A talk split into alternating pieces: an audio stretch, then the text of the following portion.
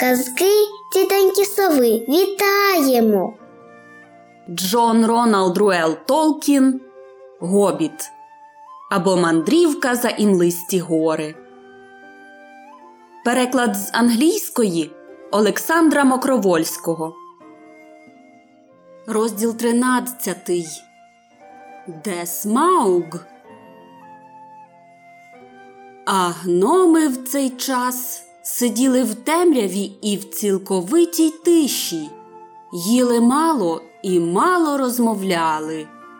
Вони не могли полічити, як швидко збігає час, і ледве й сміли поворохнутись, адже навіть їхній шепіт відлунював у тунелі багатоголосою, шелесткою луною. Задрімавши, прокидалися, і довкола була все та сама темрява, та сама тиша, якої ніщо не порушувало.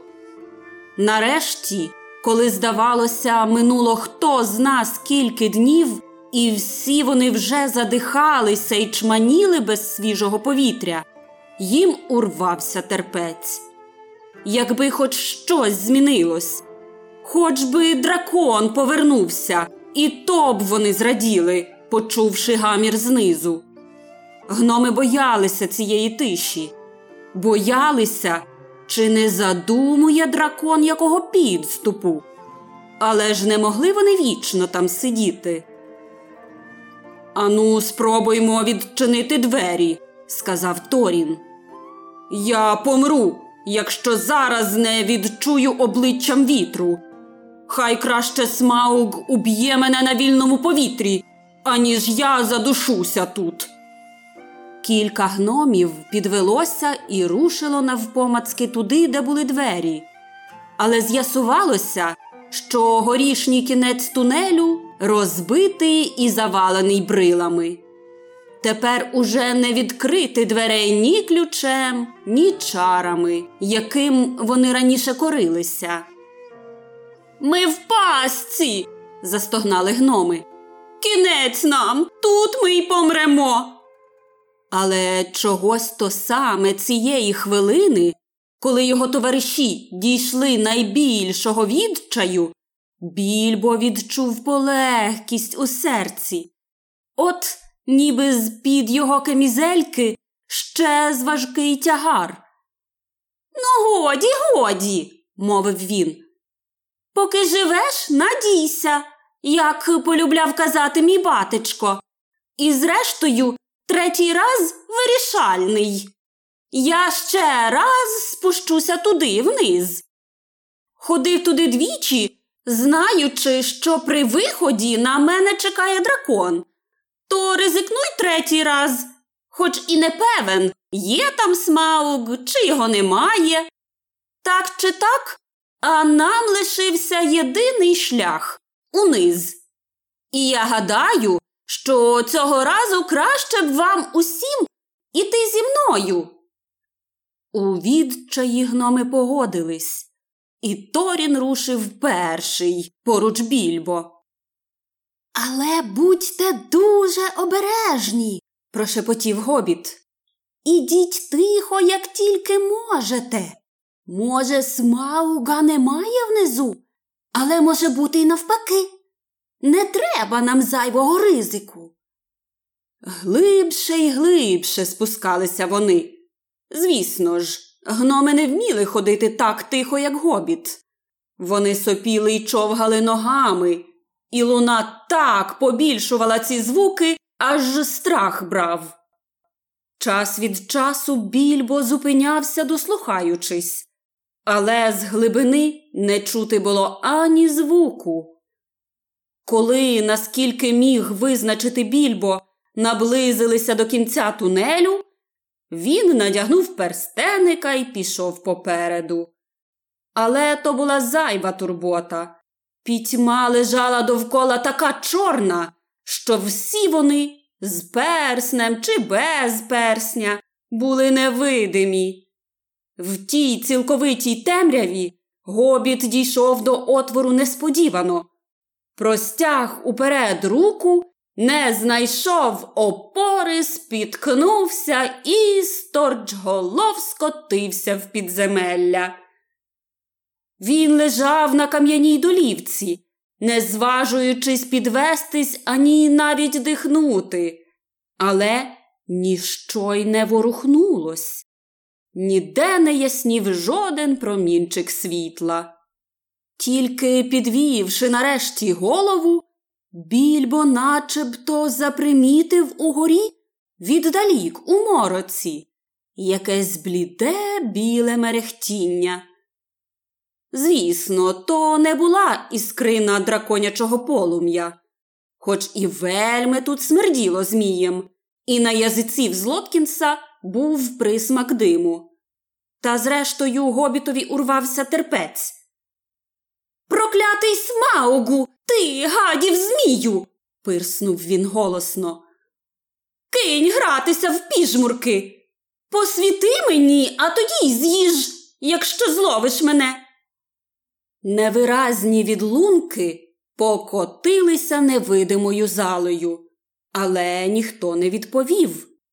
Більбо звівся на ноги, і тут з'ясувалося, що він не знає, куди повернутись. Хотів би я оце знати, в яку гру з нами грається Смауг, сказав він. Його немає вдома цього дня чи цієї ночі, хоч би що воно було. Я цілком певен.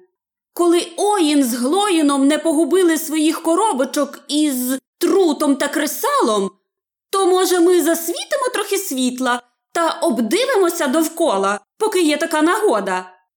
Світла. закричав він. Гноми, певна річ, дуже стривожилися, коли більбо впав у підземелля з поріжка, І так і сиділи, збившись докупи там, де він їх покинув, біля виходу з тунелю. Засичали вони, коли більбо заговорив. Хоч він збагнув завдяки цьому, де вони, але довго більш нічого не міг від них добитися. Та кінець кінцем, коли гобіт затупотів ногами і закричав світла, Торін послав Оїна з Глоїном нагору до їхніх клунків.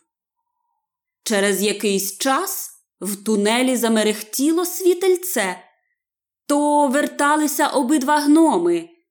Оїн ніс у руці невеликого соснового смолоскипа, а Глоїн оберемок смолоскипів для решти товариства.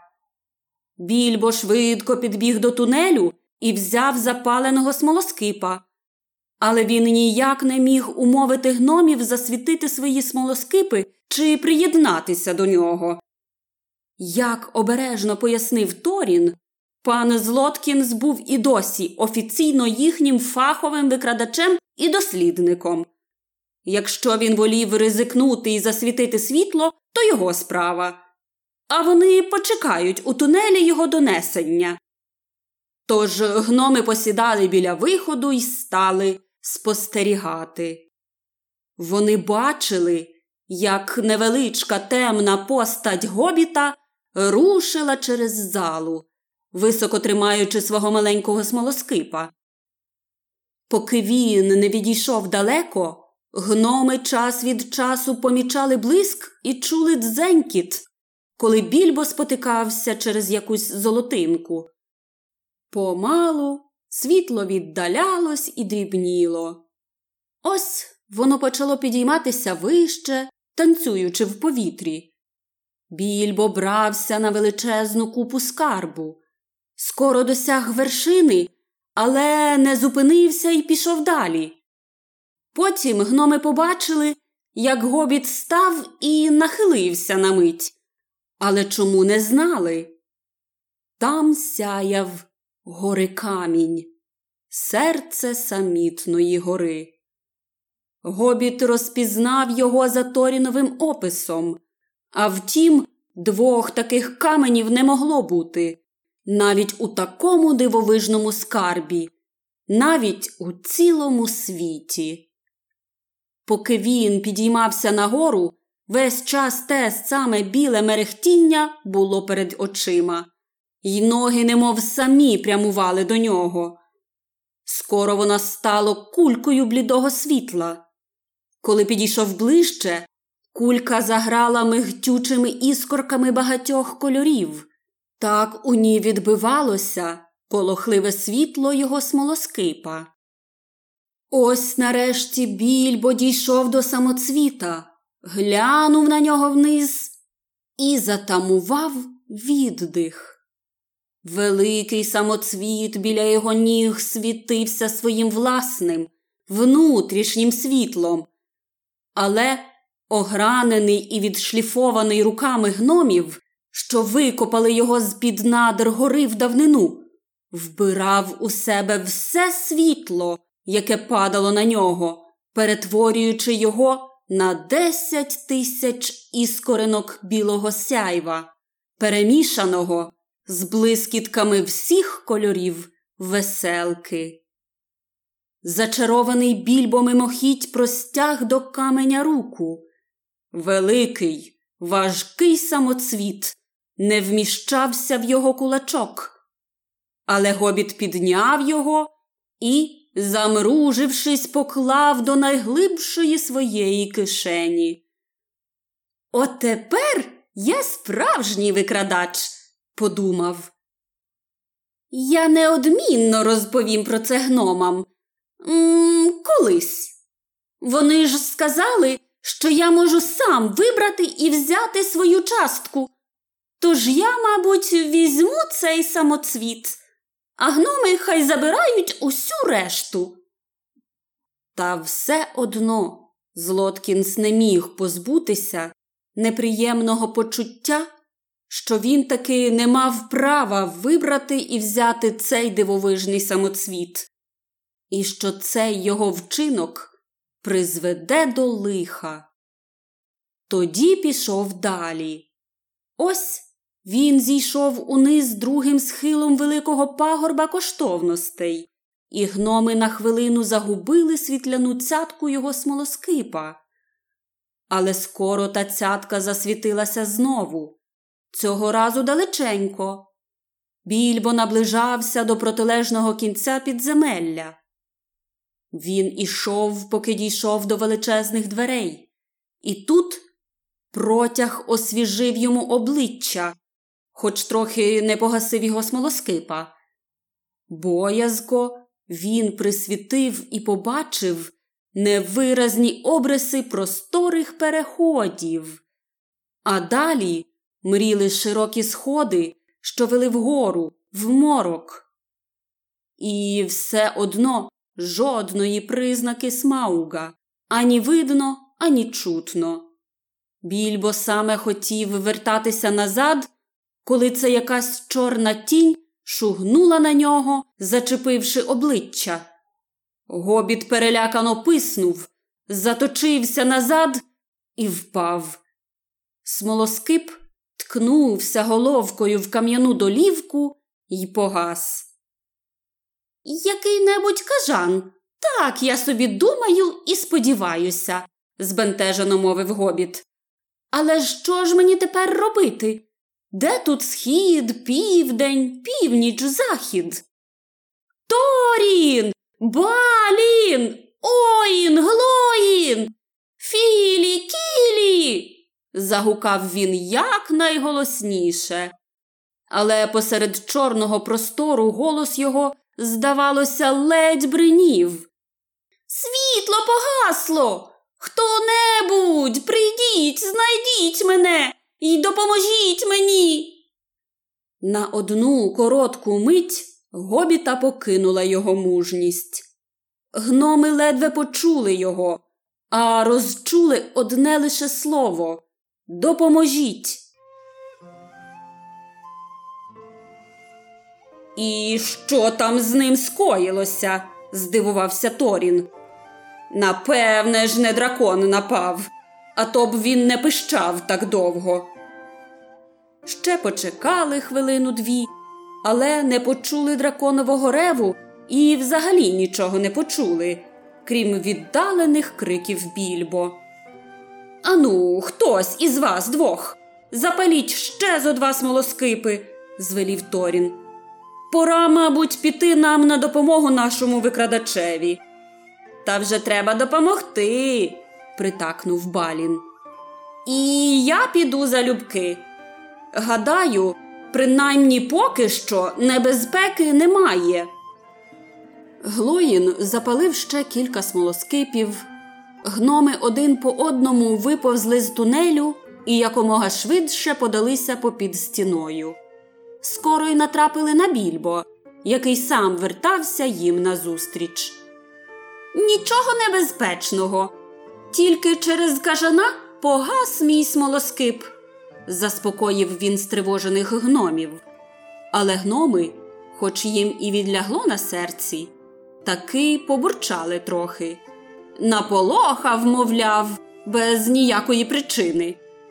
А що б вони сказали, якби в ту мить гобіт признався, що взяв собі гори камінь? Я того уявити не можу.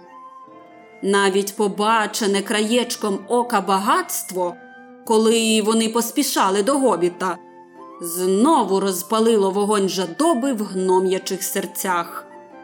А коли серце гнома, хай і найповажнішого, пробудеться від золота чи коштовностей, він раптом хоробріє і може й лютим зробитися. А втім, нашим гномам більше й не потрібна була ніяка спонука. Всі нетерпеливилися, поки є нагода, обстежити залу, й хотіли вірити, що Смауга тим часом таки справді немає вдома. Кожен схопив собі запаленого смолоскипа, розглянувшись трохи довкола, всі забули страх і навіть обачність, розмовляли голосно, гукали одне до одного, беручи давні скарби з купи чи знімаючи зі стіни. А тоді роздивлялися знайдене при світлі, повертали так і сяк, гладили пальцями. Філі кілі аж розвеселилися і, взявши по одній з розвішаних по стінах численних золотих арф із срібними струнами, заграли. Ті арфи були чарівні. А що дракон, який не дуже цікавився музикою, не чіпав їх, то й стрій зберегли. Темна зала наповнилася мелодією, що не звучала так довго. Але решта гномів була практичніша. Набивали самоцвітами повні кишені, а чого не могли взяти, те із зітханнями висипали назад на купу. Торін аж ніяк не відставав від свого племені, але він усе крутив головою туди-сюди, шукаючи щось і не знаходячи. Ватажок гномів шукав гори камінь, але поки що не говорив про це нікому. Потім гноми почали знімати зі стін кольчуги та зброю. Торін, одягнувши позолочену кольчугу, виглядав справжнім королем. Із сокирою з посрібленим держаком та ще й підперезаний поясом, прикрашеним рубінами. Пане Злоткінс. вигукнув він. Ось вам перша частина вашої винагороди. Скиньте ваш старий плащик та вдягніть оце. І накинув на плечі гобітові невеличку кольчугу, виготовлену давно колись для якогось малого принца ельфа. Кольчуга була з посрібленої криці й прикрашена перлами, а до неї додавався пояс із перлами й кришталем. На голову Злоткінсові надягли шолом із тисненої шкіри, укріплений зсередини крицевими обручиками і всипаний понад краєм білими самоцвітами. Я почуваюся величним, подумав більбо. Але, мабуть, вигляд у мене трохи недоладний. Ото насміялися б із мене сусіди, якби побачили в такому вбранні вдома під горою. Але шкода все таки, що немає під рукою дзеркальця. Все одно гобітова голова не так закрутилася від скарбових чарів, як голови гномів. Невтомно ті розглядали нові й нові коштовності. А він, стомившись видовищем скарбу, сів собі на долівці і почав тривожно гадати, який усьому цьому буде кінець. Я віддав би купу цих коштовних кубків, думав він, за ковток чогось освіжливого з дерев'яних келихів Беорна. Торіне. гукнув він. А що ж далі? Ми озброїлись, але чого варта була досі будь-яка зброя супроти смауга страхітливого?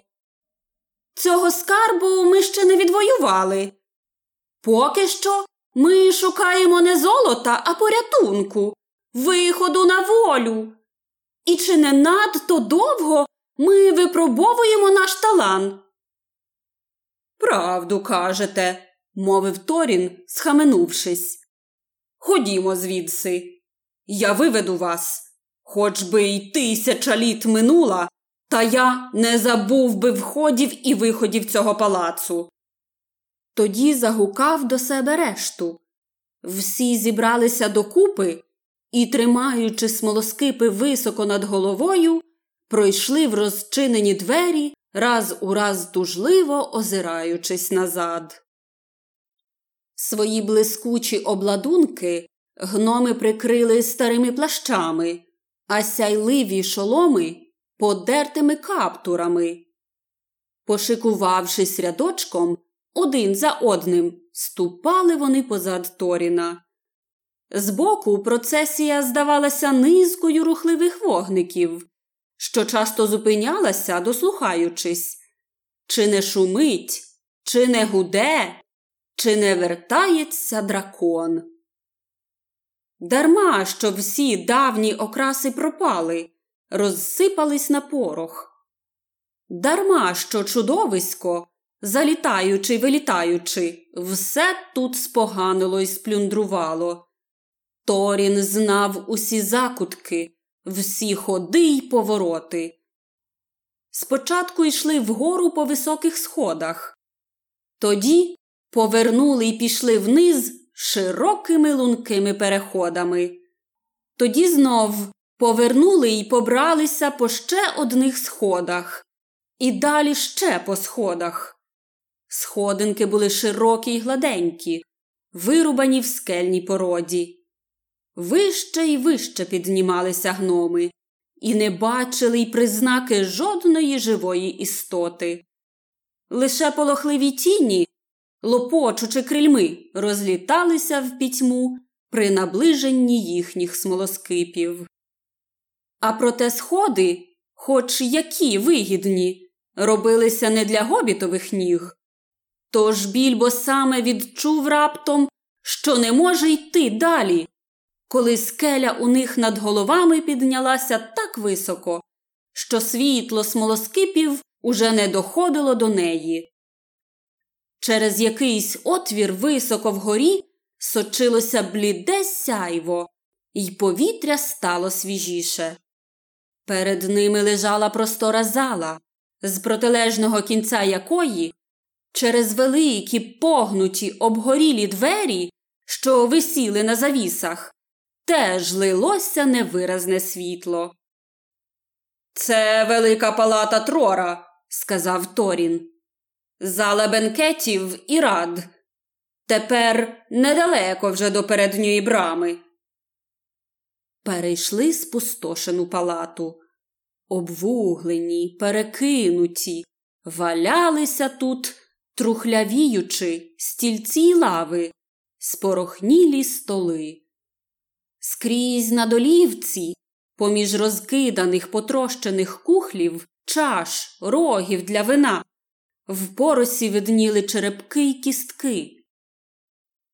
Ось пройшли в двері, що з протилежного боку палати, І тут почули шум води, а сіре світло стало ясніше. Тут народжується річка Бистра, пояснив Торін. Звідси вона біжить до брами. Ходімо понад нею. Із темного отвору в скельній стіні виривався бурхливий потік і, вируючи, біг вузьким, прямим і глибоким каналом, вирубаним умілими руками прадавніх гномів. Понад каналом пролягала брукована дорога, досить широка, щоб по ній могли пройти пліч опліч чимало гномів. Швидко побігли втікачі дорогою, минули широкий поворот, і, о, диво! В очі їм ударило ясне світло дня.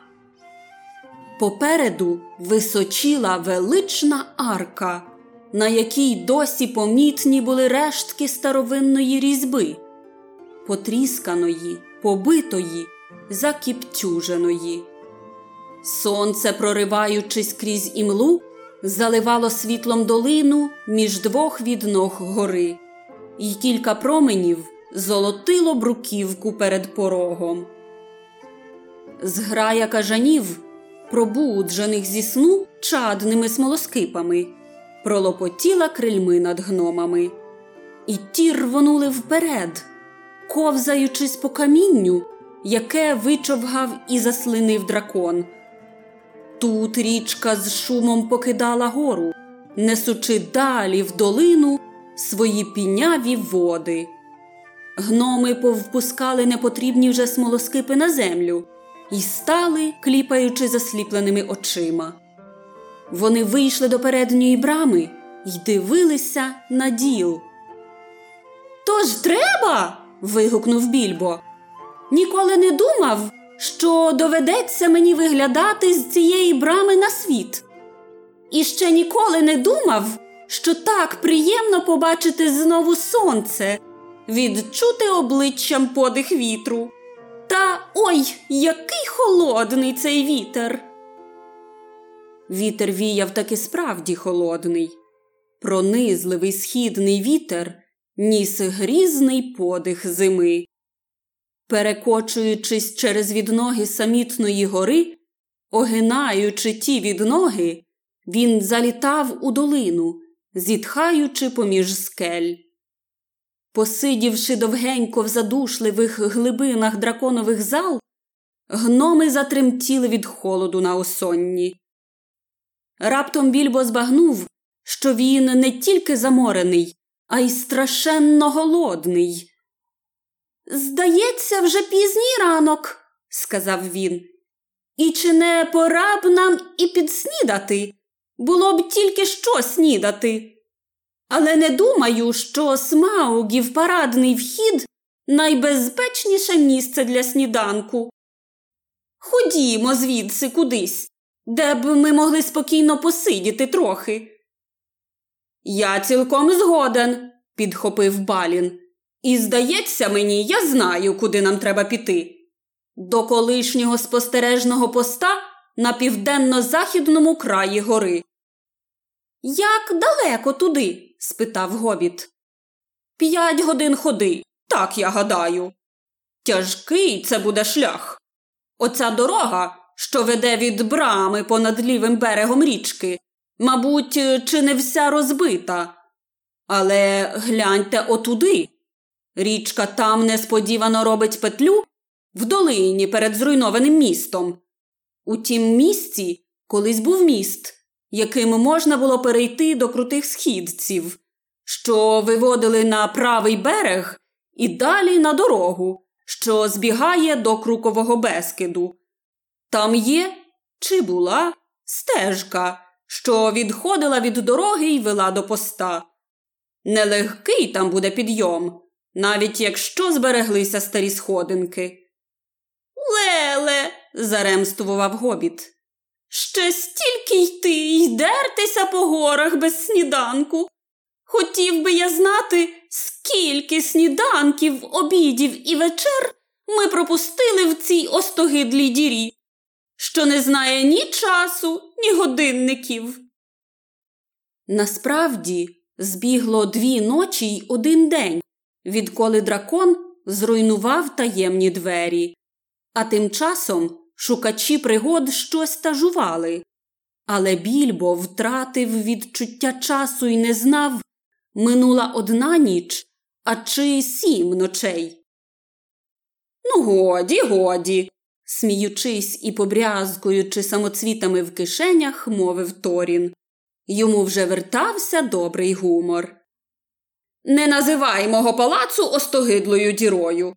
Стривай, хайно ми його приберемо та прикрасимо знову. Цьому не бути, поки живий смауг, похмуро зауважив більбо. А втім, ну де ж це він? Я віддав би добрий сніданок за звістку про нього. Сподіваюся, він не сидить на горі й не дивиться на нас.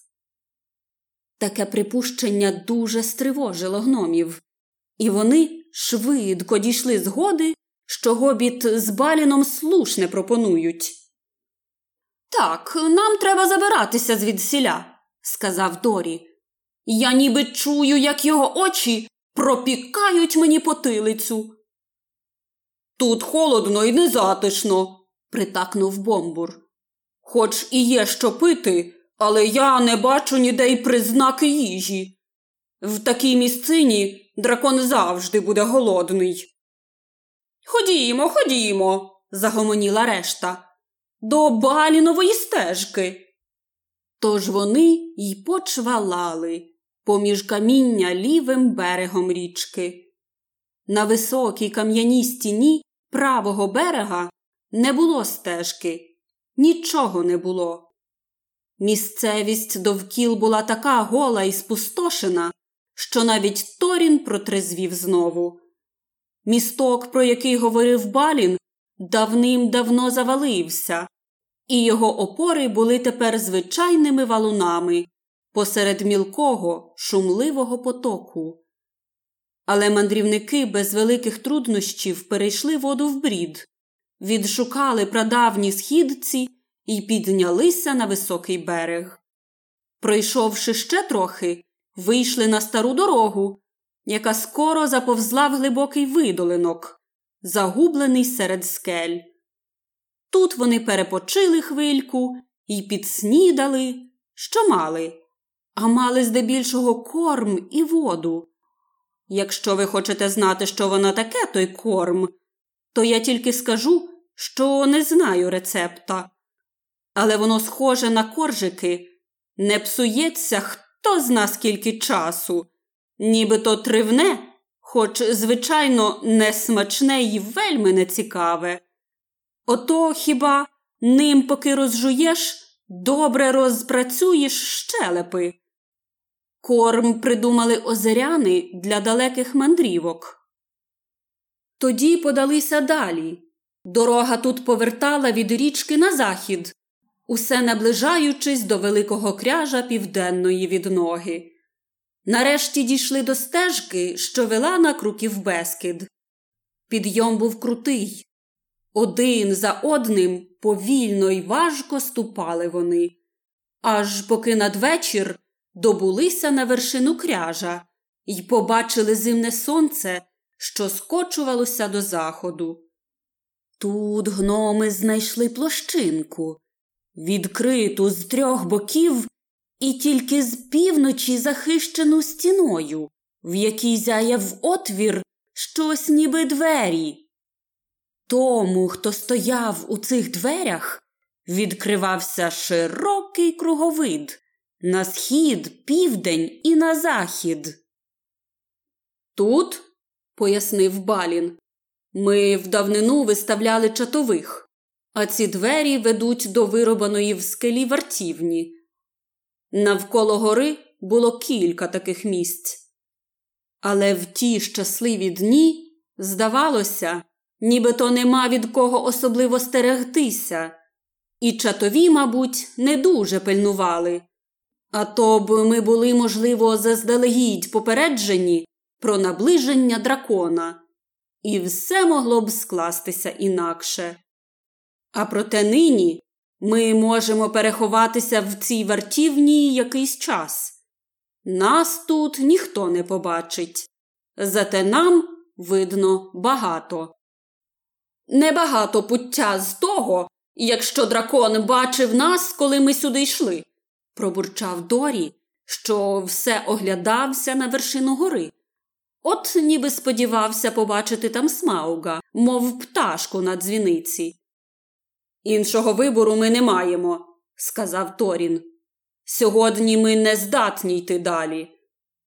Правда, правда. вигукнув більбо і впав на землю опукою. У вартівні вистачило б місця й для ста гномів, але далі була видовбана ще одна, менша кімнатка, де не так добікав холод.